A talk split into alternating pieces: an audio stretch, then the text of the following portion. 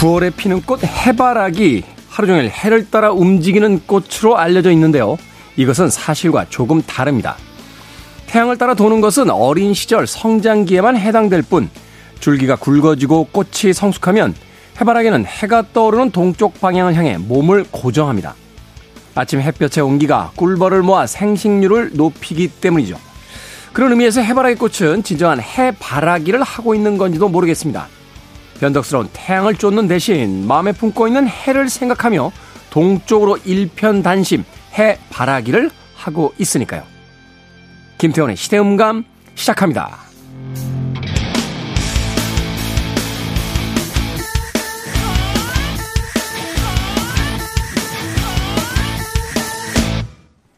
그래도 주말은 온다. 시대를 읽는 음악 감상의 시대음감 김태훈입니다. 해바라기가 하루 종일 해를 쫓아다닌다. 이것이야말로 전 세계적으로 가장 널리 퍼져 있는 잘못된 상식이라고 합니다. 성장기가 끝나고 나면요. 보통 아침 해가 뜨는 동쪽 방향으로 몸을 고정시킨 채 계속해서 그 방향만을 쳐다보고 있다는 거죠. 말하자면 아침에는 해를 보고 있지만 오후나 저녁이 되면 오히려 해를 등지고 있는 셈이 되는 겁니다. 무엇인가를 쫓아서 그때그때 변하는 것보다는 자신이 지향하고 있는 것, 자신이 원하는 것을 꾸준히 바라보고 있는 해바라기의 모습이야말로 오히려 지조를 상징하는 그런 꽃으로서 대접받을 수도 있지 않나 하는 생각 해보게 되는군요. 자, 삶도 이런 자연과 꽃 하나에서 배울 수 있는 이야기들이 참 많은 것 같습니다. 김태원의 시대음감, 시대 이슈들 새로운 시선과 음악으로 풀어봅니다. 토요일과 일요일, 1라디오에서는 낮 2시 5분, 밤 10시 5분 하루에 두 번 방송이 되고요. 한민족 방송에서는 낮 1시 10분 방송이 됩니다. 팟캐스트로는 언제 어디서든 함께 하실 수 있습니다. 포스트 말론의 음악 듣습니다. Sunflower.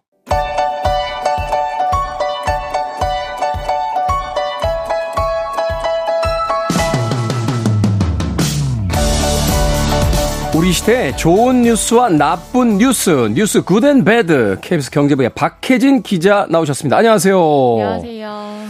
자, 정세배 기자는 또 어디론가 취재를 위해서 훌쩍 떠나 있군요. 네.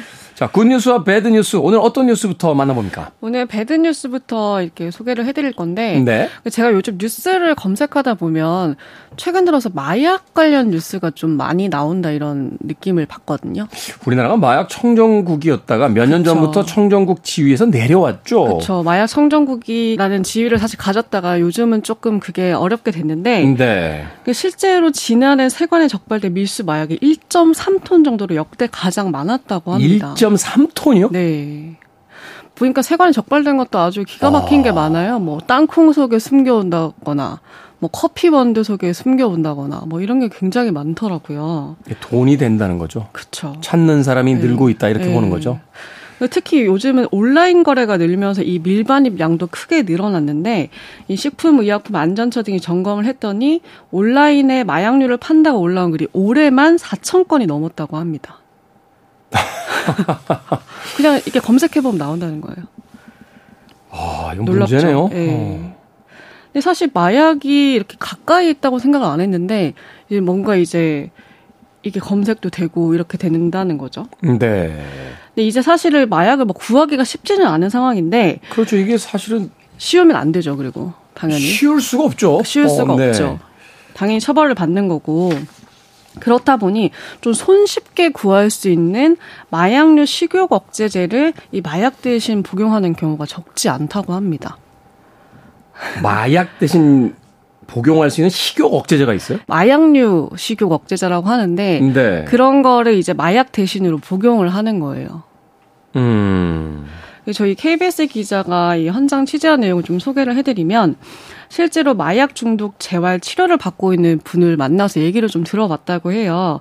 그러니까 이분은 필로폰 때문에 사실 구치소까지 갔다 오신 분인데 그렇다 보니까 이제 경각심 때문에 필로폰에는 손을 못 대고 이 대체 약물을 찾다가 이 마약류 식욕 억제제를 대신 사용한 경험이 있다고 설어 놓으셨다고 해요. 네. 이 식욕 억제제가 체질량 지수 30 이상, 그러니까 비만 치료가 필요한 경우에만 처방을 할 수 있는데 이 기준이 안 지켜지고 있다는 겁니다. 그러니까 실제 이분은 그냥 병원에 가서 다이어트에 필요하다고 하니까 그냥 처방을 받았었다고 합니다. 아, 그러니까 식욕 억제제 일정한 성분의 이제 마약 그 성분이 들어있는데 들어있는 거죠. 예. 이 식욕 억제제를 뭐 말하면 하루에 한 알만 드세요 하는데 이걸 엄청나게 많은 양을 처방 받아다가 네. 하루에 뭐 열 알이고 스무 알이고 그냥 먹는다는 거 아니에요? 거죠. 그리고 그냥 병원 가서 다이어트에 필요하니까 이게 처방해달라고 하면 그냥 이게 쉽게 된다는 거예요. 실제로 이 기자도 이 얘기를 듣고 그럼 얼마나 이게 처방을 쉽게 받을 수 있냐 한번 직접 병원을 가봤다고 해요. 네.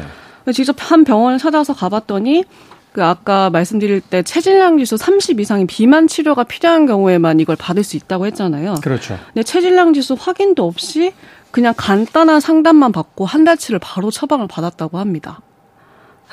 놀랍죠. 그리고 그 다음에 또 연달아서 근처에 있는 다른 병원에 가서 또 이 처방을 받으려고 했더니 그때도 받을 수 있었고 심지어 이때는 어 의사 진료도 전에 카운터에서 바로 결제를 하기도 했대요. 이제 뭐 진료 상담도 받지 않고 바로 이제 하게 된 거죠. 어떻게 이런 일이 벌어지죠? 그래서 이렇게 해서 거의 한 시간 만에 병원 네 곳에서 14주치의 마약류 식욕 억제제를 구할 수 있었다고 합니다. 기자가요. 예. 실제로 이제 해보니까. 그러니까 이렇게 처방이 쉽다 보니까 1년 동안 다이어트 약을 10년치를 타간 사람도 있었고요. 또 한 병원은 1년 동안 3만 2천 명에게 알약 1,200만 정을 처방을 하기도 했대요. 너무 놀랍죠. 이거 어떻게 조치가 취해지지 취해져야만 하는 거 아닌가요? 취해져야만 하죠. 사실 네. 마약을 투약하는 것도 불법이고 소지하는 것도 불법이고 이 의료기관에서 오남용을 하는 것도 안 되는데 실제로 이 마약류 취급을 하는 이 의료기관이 오남용을 했을 경우에 그 다음부터는 이 취급을 못하도록 하는 기준이 지난해에 만들어졌어요. 네. 근데 실제로 취급 금지 조치가 지금까지 단 한 건도 없었다고 합니다. 그러니까 이런 기준을 만들었다는 건 현장에서 이렇게 오남용이 이루어지고 있다는 현실 인식은 하는데 그렇죠. 적발은 계속 되고 있으니까 현실 인식은 하고 있지만 관리 감독은 안 한다. 제대로 관리 감독이 안 되고 있는 거죠. 그러니까 교통 법규로 이야기하면 사고 다발 지역인데 나와서 교통 법규에 대한 지도라든지 관리 감독은 안 한다. 안 뭐 이런 거네요. 거죠. 예.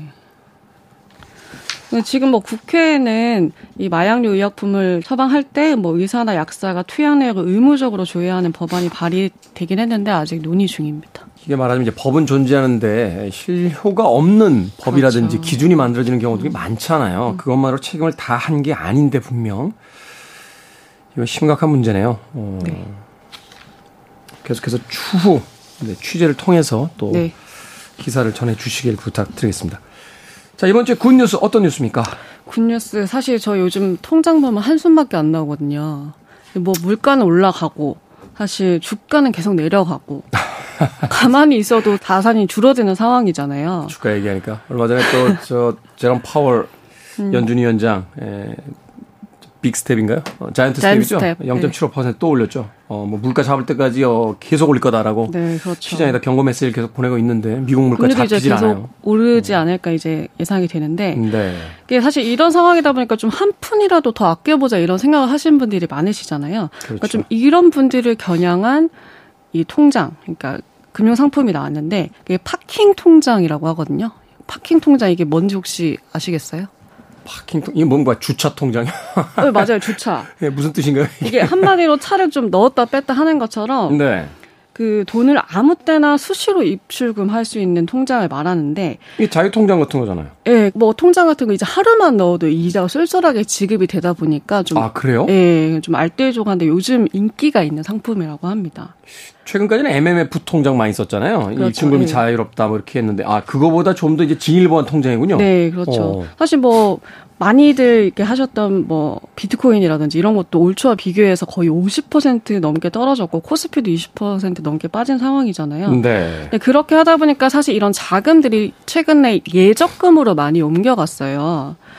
근데 뭐 많게는 예금은 연 3%대 중반까지도 그리고 적금은 연 5% 중반까지 금리가 올랐는데 이렇게 자금이 이동을 하고 있지만 사실 이 예적금 통장 같은 경우에는 아무리 금리가 올라가도 뭐 많게는 3년 뭐 적게는 뭐 1년, 2년 이렇게 사실 돈이 좀 묶여 있잖아요. 그렇죠. 그게 이제 부담스러운 분들을 위해서 이렇게 하루만 돈을 맡겨도 이자가 붙는 이 수시 입출금 파킹 통장이 속속 출시가 되고 있는 건데 실제 뭐학 직장인 분도 주식에 투자하던 돈 500만 원을 빼가지고 이 파킹 통장에 옮겨서 한 달에 한 만 원 정도 이자를 받고 있다고 합니다. 그러니까 뭐 무리한 투자로 아예 손해를 본인이 안전하게 맡겨두겠다는 음. 이런 트렌드가 생긴 거죠.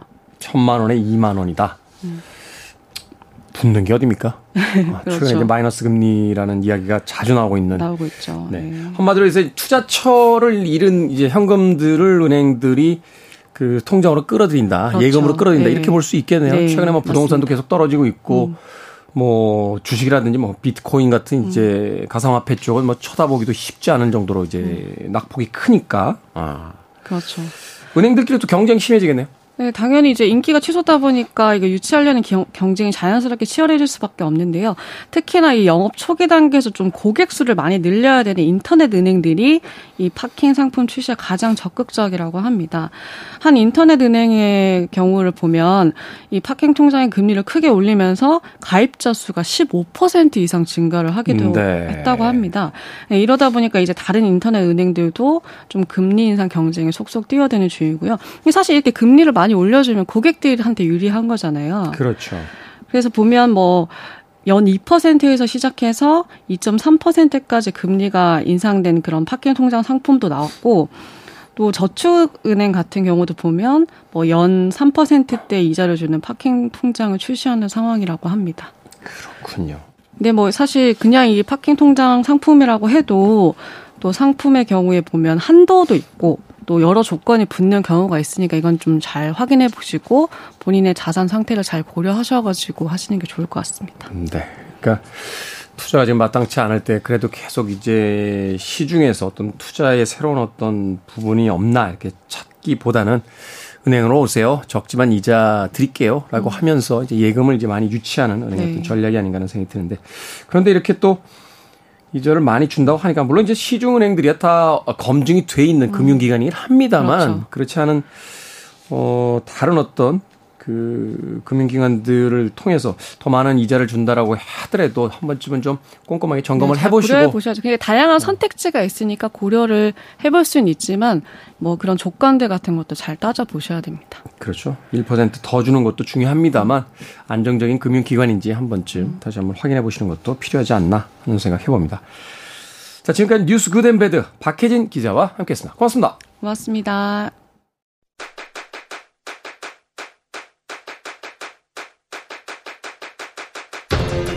그래도 주말은 온다. 김태원의 시대 음감.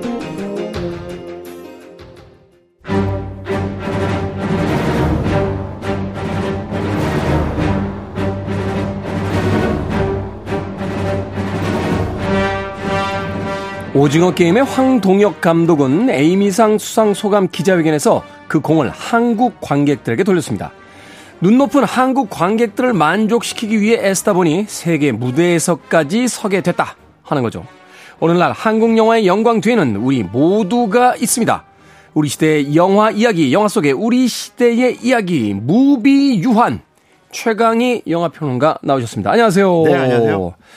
자, 황동혁 감독이 기자회견에서 한국 관객들이 조금 뭔가 안 좋으면 엄청나게 질책도 많이 하고 취향이 까다롭기로 유명하다. 그래서 결국 그들의 어, 마음에 맞는 작품을 만들다 보니 이런 결과로 이어진 것 같다라고 이야기했는데 네. 어떻게 생각하세요? 황도혁 감독이 한국 관객 아닌 다른 관객들을 경험해 본 적이 있을까요? 음, 경험해 봤다면 비교가 가능하겠지만 네. 당연히 한국 관객들만 경험해 봤을 테니 음. 한국 관객들이 까다롭기로 유명하다란 말은 성립이 안 되죠. 봐봐, 벌써 까다롭잖아, 이렇게.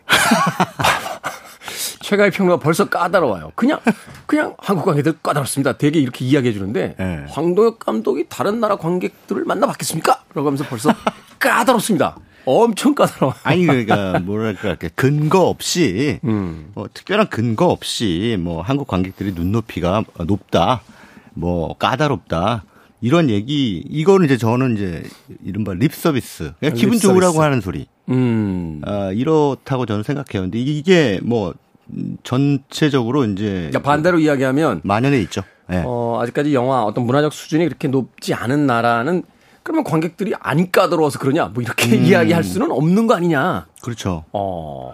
그러면 인도 같은 경우에 뭐 인도 영화가 지금 발리우드 영화 보면은 자국 영화 그 시장 점유율이 97%가 넘어요. 그렇죠. 그럼 그 사람들은 인도 영화 아니면 다, 른 나라 영화는 안 본다는 얘기거든요. 음. 그러면은 그럼 인도 영화 보는 관객들은 그럼 수준이 낮냐? 어. 뭐 이렇게 또 한다면 또 그렇지도 않아요. 발리우드 영화들의 어. 수준도 굉장히 높거든요. 네. 어, 그러니까는 그거는 너무 비약적인 논리가 아닌가 이런 생각이 드는 거죠. 하여튼 까다로워. 엄청 까다로워, 최강 평론가 하여튼. 아니, 뭐, 아무나 하는 말 또 할 거면 뭐하러 제가 여기 나와 있겠어요. 그러니까, 이렇게 까칠한 평론가들이 무지하게 많습니다. 그러니까, 영화를 정말 열심히 만들 수밖에 없다. 저는, 저는 그렇게 생각합니다. 네, 황동혁 감독님, 수상을 진심으로 축하드립니다. 자, 오늘 아, 근데 그, 그, 그, 말 나온 김에 그 얘기도 좀 오징어 게임이 네. 그 에미상 수상한 거 뭐 이번 달에 가장 최고 이벤트가 그거 아니겠습니까? 네.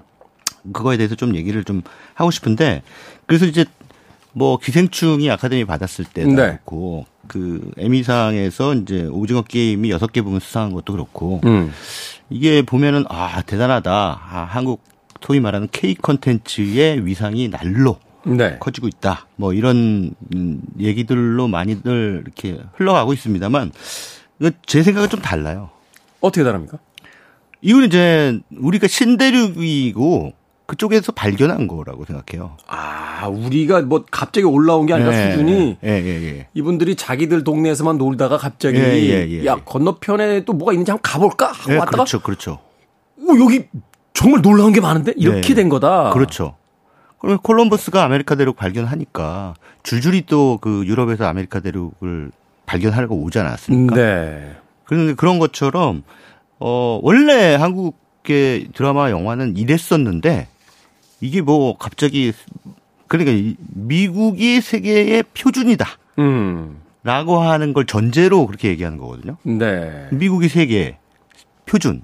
근데 그 사람들이 우리 영화나 드라마를 높게 평가해. 그렇기 음. 때문에 우리가 올라갔어. 음. 이게 아니라 네. 그동안 그 표준이 지들밖에 몰랐다. 예. 네. 미국에서 만들어주는 영어 영화나 드라마밖에 모르다가 음. 넷플릭스나 뭐 이런 그 OTT 시장이 열리면서 그렇죠. 남의 나라 영화나 드라마도 볼 수 있게 됐잖아요.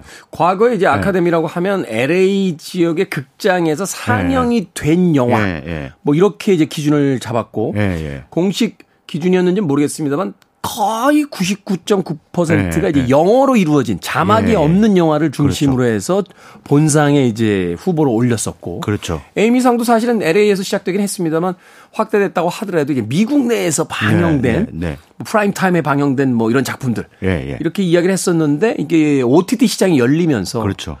처음엔 좀 격렬하게 극장을 중심으로 한 영화인들이 저항을 했었죠. 극장에서 네. 상영되지 않으면 시상식의 후보로 올릴 수 없다라고 했는데 몇 년 만에 분위기가 완전히 바뀌었어요. 바뀌었죠. 어, 그러면서 넷플릭스라든지 뭐 애플 TV 같은 네, 음, 네. 또 디즈니 플러스 같은 채널에 올라온 것도 예, 예. 수상 후보에 이제 자격을 주겠다. 예, 예, 예. 하면서 이제 전 세계 컨텐츠가. 다 후보에 올라갈 수 있는 가능성을 갖게 돼요. 그렇죠. 아. 근데 거기에서도 근데 이제 중요한 전제는 넷플릭스가 미국 자본이라는 거잖아요. 그렇죠. 미국 자본, 넷플릭스 오리지널이라고 한다면은 미국 영화가 되는 거예요. 미국 콘텐츠가. 미국의 자본을 받아서 만든 예, 거니까. 예. 제작사가 아. 미국이니까. 그러면 언어가 뭐 한국어가 됐든 뭐 방글라데시어가 됐든 그런 미국 콘텐츠가 되는 거거든요. 사실 미나리가 그렇지 않습니까? 예, 예, 예. 그래서 그 미국의 시장 트렌드를 지금 반영하고 있는 것이 이제 에미상 수상 결과나 뭐 기생충의 그 아카데미상 수상 결과나 뭐 이런 것들이다 저는 이제 그렇게 보는 거죠. 음. 예. 그렇구나. 그래서 그냥 신기한 변화다. 이 정도로 생각하면 저는 될 것 같아요. 아, 자랑스럽다. 좀 이제 그만해도 때가 됐은 것 같아요. 역시 까다로워요. 엄청 까다롭습니다. 여러분들은 대한민국에서 가장 까다로운 어, 영화 평론가 최강희 평론가가 진행하는 무비 유한 영화를 만나보고 있습니다. 네. 어떤 영화부터 오늘 만나봅니까? 네, 9월에 개봉한 뭐 영화들 어, 또는 뭐 OTT에서 공개된 그런 작품들을 중심으로 해서 우리 영화뿐만 아니라 이제 해외 영화까지 9월에 좀 주목할 만한 혹은 주목되었던 그런 작품들에 대한 리뷰를 한번 해보겠습니다. 네. 제일 먼저 이제 추석 연휴가 있었잖아요. 그렇죠. 추석 연휴는 이제 올해 추석 연휴는 또 짧았고 어 게다가 별로 이렇게 한국 영화들이 이렇게 추석에 틀 작품들이 별로 없어서 사실은 공, 네. 그 코로나 이후에 이제 극장이 본격적으로 이제 활성화되기 시작했는데 그렇게 작품 수가 많지는 않아요. 네 네 네. 보통 이제 뭐 추석 때는 일반적으로 평년과 같은 예년과 같은 경우에는 아마 한 대여섯 작품 막 나왔어요. 쏟아져 나왔어요. 한국 영화만. 음. 근데 올해는 뭐 공조 two international이라는 작품 외에는 뚜렷한 영화가 없었습니다. 그러네요. 별로 이렇게 떠오르는 영화가 없네요. 네. 그래서 이제 이 영화가 사실은 에 싹쓸이 했죠. 약간 예, 예. 옛날식 표현이긴 합니다만 무주공산. 예, 무주공산. 예, 예, 예. 경쟁자가 없이 그냥. 예, 예. 예. 네. 그러니까는 이 공조 two international은 라는 작품은 어 누가 잘했느냐? 감독이 잘했느냐? 배우가 잘했느냐? 배급사가 잘했다. 배급사가 예. 배급 타이밍을 기가 막히게 잡았다. 예. 타이밍을 잘 잡았다. 음. 아, 뭐 적수나 라이벌이 전혀 없는 그 추석 연휴에다 탁 이제 꽂아 넣었으니까. 이 아마 여름에 붙었으면 뭐 헌트 네. 뭐 이런 작품하고 같이 예, 갔으면 아마 반타작도 못했을 겁니다. 그 뭐, 그냥 비교가 되니까. 굳이 그 역사의 가정법을 써서 그렇게 평가할 것까지는 아유? 근데 뭐 영화는 뭐 보신 분들은 아시겠습니다만, 네. 뭐 만족하신 분들도 계시겠습니다만, 뭐 어, 만족한 사람이 많네요. 평점을 보니까. 아니 왜 많지? 아니, 많죠. 저 이 영화 되게 좋아하시는 분들 많아요. 영화 이야기 좀더 해주신다면. 뭐 공조 1위, 그러니까 1편이 흥행이 잘 됐잖아요. 네. 뭐 현빈과 유해진의 조합이라고 하는 면 자체가 그냥 기획적으로 상당히 호기심을 끌만한 그런 캐스팅 조합이고 전형적인 형사 버디 무비의 네. 틀에 있는 영화죠. 그리고 이제 남북한 형사가 공조 수사를 한다라고 하는 그동안은 사실은 대립적인 그런 관계에서 어 나중에 브로맨스가 피어나는 그런 공식이었는데 이 영화는 처음부터 이제 같이 공조 수사를 하게 돼서 네. 거기서 오는 어떤 문화적 차이, 사고 방식의 차이 때문에 티키타카. 네. 예, 요런 것들을 하는 데서 이제 코미디가 발생되는 그런 전략을 썼죠. 여기에 이제 그 소녀시대 출신의 유나가 또 가세해서 굉장히 그, 어, 푼숙기 넘치는 그런 코믹 연기를 잘 소화를 했습니다. 음. 음, 그래서 이제 공조 1편이 흥행에 성공을 했고, 저도 이제 공조 1편 봤을 때만 해도 뭐 그렇게 대단한 작품은 아니지만, 음. 그냥 팝콘 씹어 먹으면서 1시간 반에서 2시간 정도 그냥 멍하니 볼만한 작품이다. 오락 영화다. 예, 예, 예. 그렇게 이제 봤어요. 근데 이제 이게 예, 2편까지 나왔다 하니 또 가서 보니까 그냥 다니엘 헤니가 여기에 이제 가세가 돼서 인터내셔널이라는 제목의 알리바이를 만들어주고 있죠. 네. 근데 뭐 그냥 속빈 강정이더만요. 제가 그 정도입니까? 예, 그냥 뭐 아무것도 없어요. 그냥 1편을 예, 한번 다시 우려먹은 예, 그 정도에는 아무것도 없는데 음. 공조 같은 작품은 어 이제 기획 영화잖아요. 전형적인 기획 영화고. 그렇죠. 어, 이 영화는 이제 투자 자들이 이러이러한 기획에다가 이러이러한 배우입니다. 이렇게 해서 붙음, 이제 이렇게 해가지고 제작사에서 프레젠테이션을 하면 오케이 돈을 대겠습니다. 해가지고 이제 만들어지는 작품인데 투자사 입장에서는 굉장히 좋은 영화죠. 음. 예. 좋은 영화. 이런 영화가 좋은 영화입니다. 안전하게 가서 그 안전한 어, 기획이 또 흥행적으로도 성과를 냈을 때 이게 이제 투자자들이 가장 바람직하게 생각하는 경우거든요. 그렇죠. 예. 근데 이제 이런 경우가 계속되면, 그러니까 몇 번 반복되면 한국 영화가 질적으로 뻔해진다. 음. 뻔해진다라고 하는 부작용이 있긴 해요. 네. 이거 봐라. 공조2 같은 뻔한 영화도 흥행되잖아. 음. 어. 아이, 7번 방의 선물도 천만 넘었어. 울려, 그냥. 음. 뭐, 뭐 이렇게 깊게 생각하지 마세요, 감독님. 음. 얕게 가세요, 얕게. 예.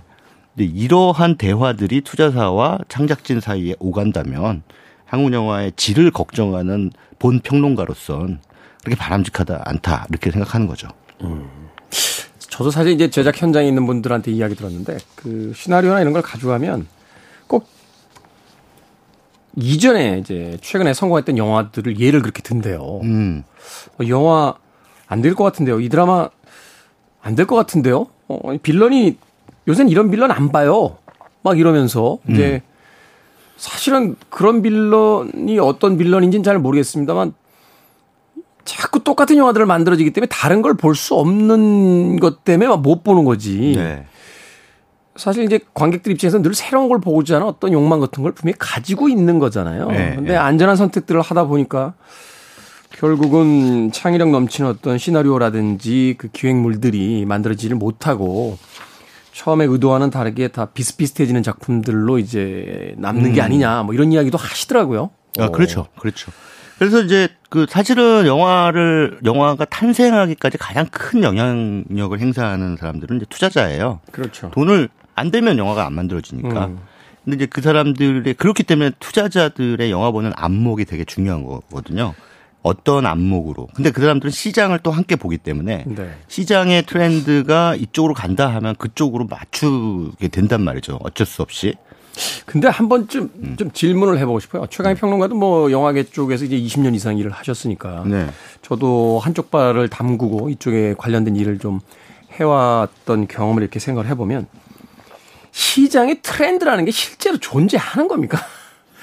없죠. 이게 사실은 네. 약간 네. 유령 같은 거잖아요. 네, 네, 네. 대중들은 이런 걸 좋아해요라고 하는데 어느 순간에 보면 전혀 엉뚱한 영화가 빅히트를 경험하게 네. 기록하게 되는 경우도 생기고 예, 예, 예. 이런 경험들을 몇 번 해보고 나면 예. 과연 시장에 정말 트렌드라는 게 있는 걸까? 이건 네. 오히려 어 이 주사위 게임을 할때 음. 예, 지난번에 던진 게 홀이었으니까 이번엔 짝이 나올 거야. 뭐 이런 음. 그 공허한 확률 그 계산처럼 왜냐면 이게 매번 독립적으로 확률이 움직이기 때문에 지난번에 홀수가 나왔다고 또 짝수가 나올 확률이 높다는 것도 아닌데. 아, 그럼요.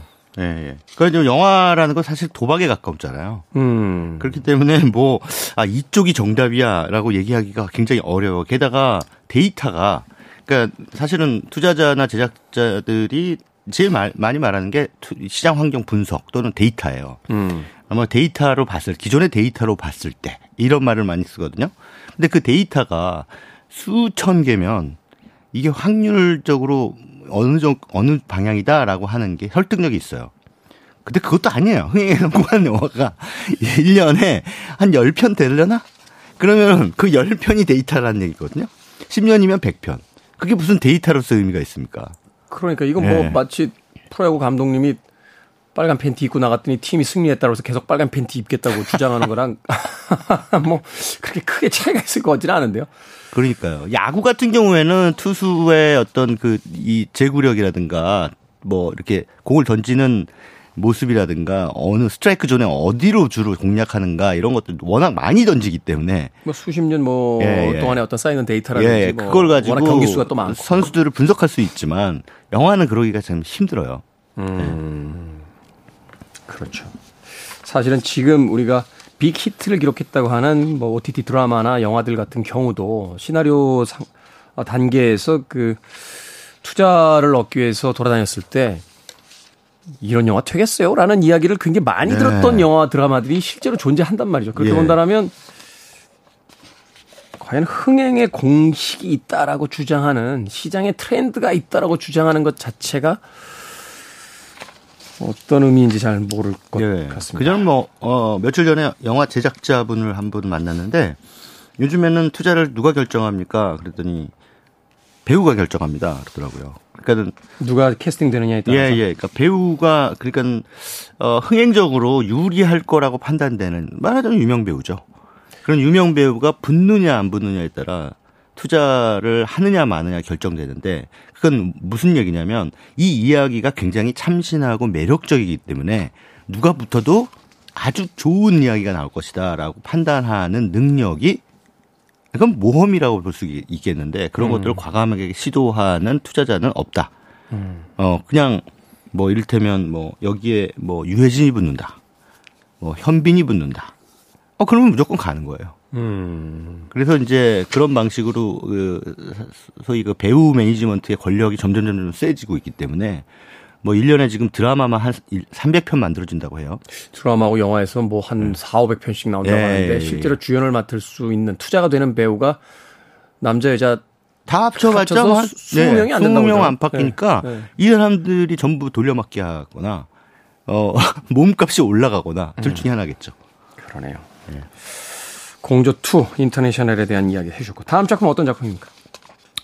네, 9월에 넷플릭스 오리지널 시리즈 가운데 이제 윤종빈 감독의 수리남이라는 작품이 공개돼서 지금 현재 아주 좋은 평가를 받고 있습니다. 그 수리남이라는 나라 저도 이 작품 때문에 처음 알았어요. 네. 저는 이 남미에 수리남이라는 나라가 있는지도 몰랐는데, 음. 어 아니 가상 국가인 줄 알았거든요 처음에. 네.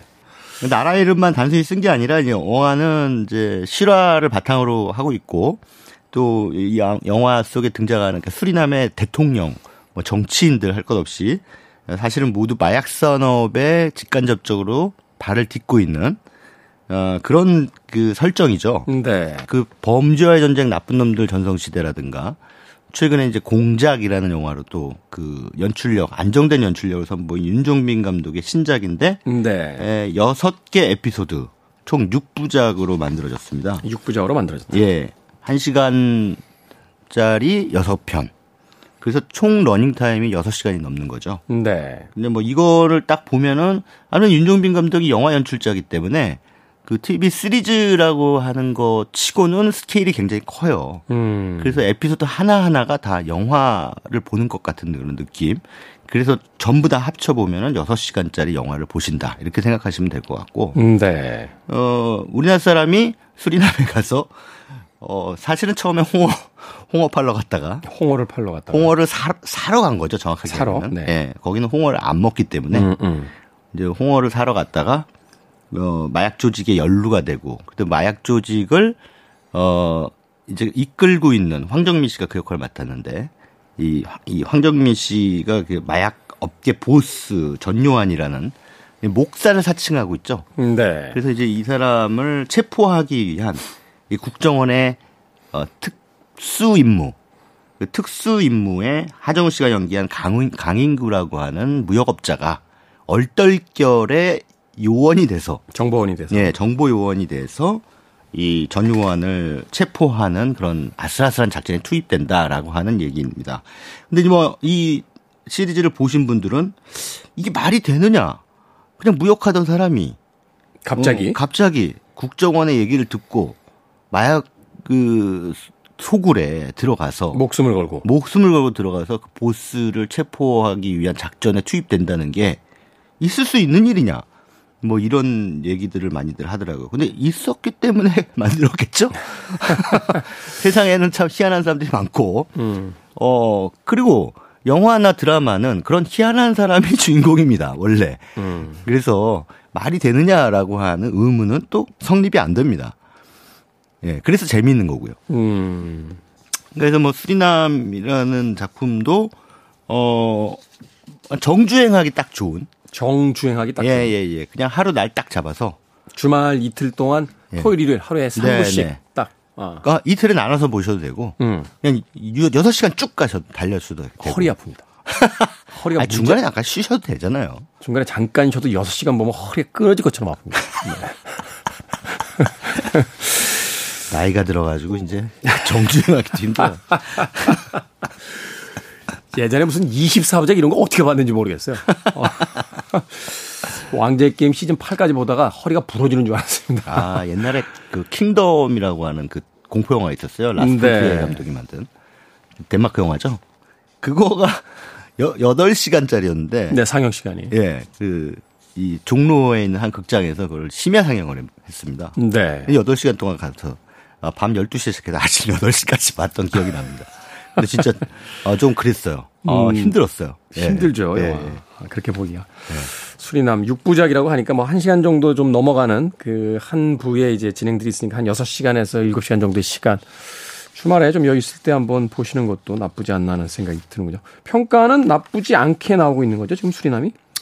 예, 뭐 비교적 괜찮다. 근데 이제 우리나라 관객들이 앞서 얘기했다시피 까다롭다시피 아니 하정우는 맨날 연기가 똑같아. 뭐 황정민은 뭐 맨날 그 패턴이 그 패턴이야. 뭐 아수라의 황정민 보는 것 같아요. 뭐 무슨 저쪽 백두산이나 터널의 하- 하정우 보는 것 같아요. 뭐 이렇게들 말씀하시는 네. 그런 관객들도 계세요. 계신데 그래서 제가 윤종빈 감독한테 어, 전화를 해서 그런 지적이 있던데 어떻게 생각하세요? 어떻게 했더니 윤정빈 감독이 굉장히 재치 있게 알파치노 연기는 다릅니까? 이러더라고요.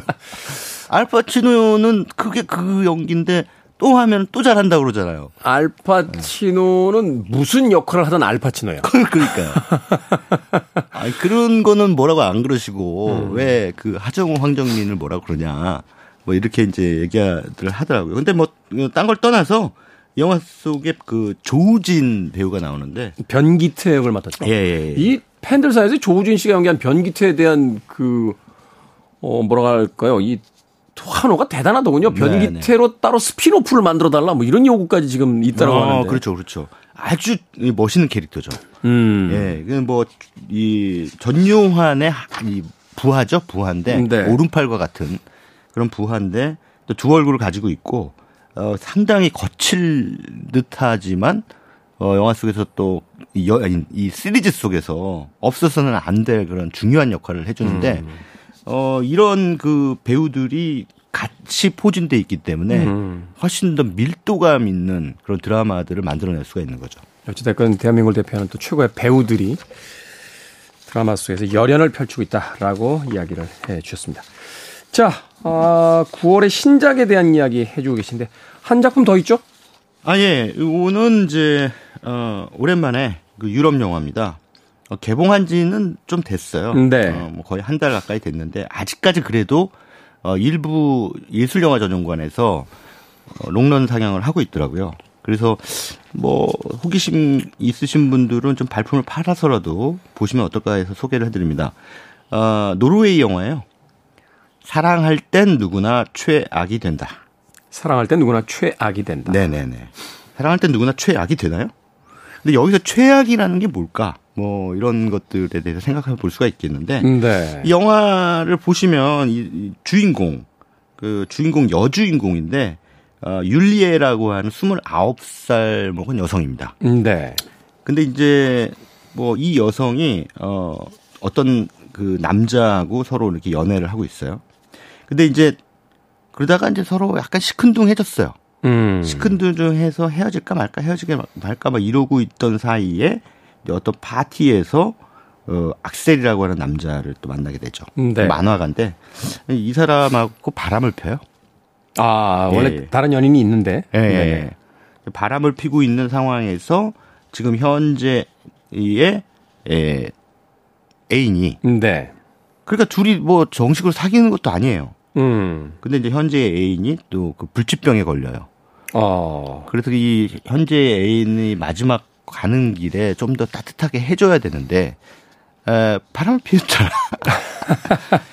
그래서 생기는 어떤 그 죄책감, 음. 뭐 이런 것들에 대한 이야기입니다. 그래서 뭐 별거 없어요 내용이 사실은.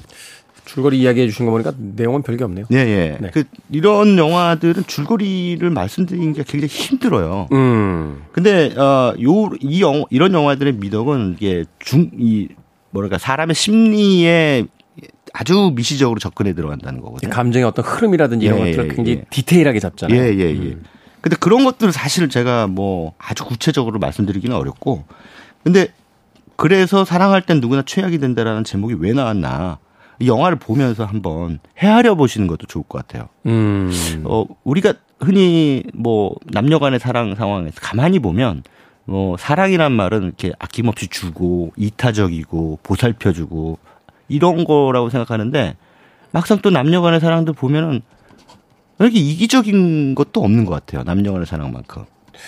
이게 사실은 네. 사랑을 하고 있는 건지 욕망을 드러내고 있는 건지 애매한 그런 것들이 있잖아요. 네. 내가 정말 저 사람을 사랑하고 있는 건지 아니면 내가 꿈꾸는 어떤 이상적인 삶을 위해서 저 사람을 소유하고 그 욕망하고 음. 있는 건지 이게 사실은 기준이 네네. 네. 사실은 뭐 사람의 감정이라는 게 오늘 다르고 내일 다르기 때문에 언제를 기준으로 딱 잡아서 이건 사랑이야, 이건 욕망이야 이렇게 이제 이야기를 할 수가 없는 거니까 예. 그 선을 또 계속 이쪽으로 넘었다 저쪽으로 넘었다 하면서 또 두 사람의 관계가 나아가게 돼 있고. 예. 그래서 항상 취향은 엇갈리고 의견은 충돌하고 이러면서 또 다투게 되고 왜 너는 내 마음을 몰라주냐. 뭐 이러면서 이제 싸우게 되는 거거든요. 근데 왜 내 마음을 몰라주냐라는 말 자체가 사랑하지 않는다는 뜻이에요. 저 사람은 내 마음을 몰라주기 때문에. 음. 그러니까는 너는 왜 나를 사랑한다고 하면서 내 마음을 몰라주니? 라고 하는 말 자체가 성립이 안 돼요. 사랑하지 않기 때문이죠. 그러니까. 그런가요? 예. 그러니까 음. 남녀 간의 사랑은 사실은 그냥, 어, 예, 아우, 예뻐. 너무 좋아. 라고 하는 순간은 사실 얼마 안 되지 않습니까? 그게 이제 그렇기 때문에 요즘은 뭐 그 젊은이들 연애할 때 며칠 맨날 맨날 샌다면서요. 우리 100일 됐어, 200일 됐어. 아, 그건 뭐 네. 우리 때도 셌어요. 아, 그래요? 어. 나는 그런 걸 왜 세는지 몰라요. 저도 세, 네. 세는 분을 만나긴 했습니다만 왜 세는지는 잘 모르겠어요. 아니, 그러니까 우리가 얼마나 오래 가나 보자라고 음. 처음부터 카운트를 한다는 것 자체가 너무 웃기잖아요. 왜 카운트를 해? 그렇게 얘기를 듣고 나면 또 그렇긴 한데 네. 또 그렇게 오랜 시간을 함께 했어라고 또 이렇게 자축하는 의미도 있지 않겠습니까? 아니, 그러니까 처음부터 우리는 어, 얼마나 오래 가는지 한번 보자. 그런데 우리는 언제가 끝날 거야라고 하는 거를 전제로 삼기 때문에 그러면 얼마나 오래 가느냐를 보자라는 걸로 이제 의미 부여를 하는 거 아니겠습니까? 맛있는 거 먹고 선물 교환하려고 하는 거 아닙니까? 아이 뭐 그, 예, 예, 그뭐 그건 저는 이해가 안 됩니다만 뭐 어쨌든 네. 그런 그런 분들을 제가 타박하는 건 아니고요. 뭐 네. 다들 자기만 자기들만의 방식이 있겠죠. 뭐 어쨌든 그 남녀 간의 사랑이 갖는 이 연애죠. 사실은 남녀 간의 연애. 사랑이라는 표현보다는 연애. 연애. 그래서 저는 연애와 사랑은 다른 거라고 생각합니다. 음. 연애는 그 짝짓기에 대한 낭만적 의미 부여가 바로 사랑이라는 단어로 이렇게 음. 어, 표현되는 거죠. 저는 그렇게 봅니다. 그래서 어, 사랑할 땐 누구나 최악이 된다라고 하는 제목도 사실은 사랑이라는 말의 진 의, 진의, 그러니까 참뜻과는 실제 연애 상황에서 벌어지는 것은 배치가 된다는 얘기죠. 음. 그래서 아마 이런 제목이 뽑혀져 나온 것이 아닌가 이런 생각이 듭니다. 사랑할 때 우리는 지고지순한 사랑, 뭐 희생적 사랑 이런 것들을 이상적 정의로 생각하는데 막상 사랑에 빠지면 하나라도 더 자신의 욕심을 이제 관철시키기 위해서 어, 서로에게 아니잖아요. 사랑에 빠지면이 아니라 사랑에 빠지면 누구나 천사가 돼요. 아, 그래요? 예. 네. 그러니까 사랑에 빠졌을 때가 아니라 사랑이 아닌 연애를 할 때를 말씀드리는 겁니다. 음. 예, 예, 예. 무슨 얘기인지 알 듯 모를 듯 하긴 합니다만 중년 남자 둘이서 사랑 이야기를 너무 오래 한 거. 어, 현재 어떤 흐름에 잘 맞지는 않는 것 같아요. 자, 어찌됐건 남녀의 사랑에 관한 이야기 또 그 사랑에 빠진 연애를 하고 있는 두 남녀 사이, 아, 두 남녀가 아니군요. 세 남녀 사이에서의 어떤 미묘한 어떤 감정의 변화들, 흐름들을 이제 아주 영민하게, 예민하게 캐치하고 있는 그런 영화다라고 이해하시면 될 것 같습니다. 어, 사랑에 대해서 한번 좀 생각해 보고 싶으신 분들은 이 영화 극장에서 다시 한번 찾아보시는 것도 좋을 것 같습니다. 자, 무비 유한 최강희 영화평론가와 오늘 9월에 나온 신작 영화들에 대한 이야기들 나눠봤습니다. 이 시간에 참 위험한 발언들이 많았습니다만 KBS의 공식적인 입장은 아님을 다시 한번 분명히 밝혀드리는 바입니다. 네, 까칠하면서도 어, 까다로운 영화 평론가 최강희 평론가와 함께했습니다. 내일도 나와주시죠? 예, 내일 뵙겠습니다. 네, 내일 뵙겠습니다. 자, 저도 끝곡 소개해드리면서 작별 인사 드리도록 하겠습니다. U2의 곡 중에서 Love is Blindness 준비했습니다. 지금까지 시대음감의 김태훈이었습니다. 고맙습니다.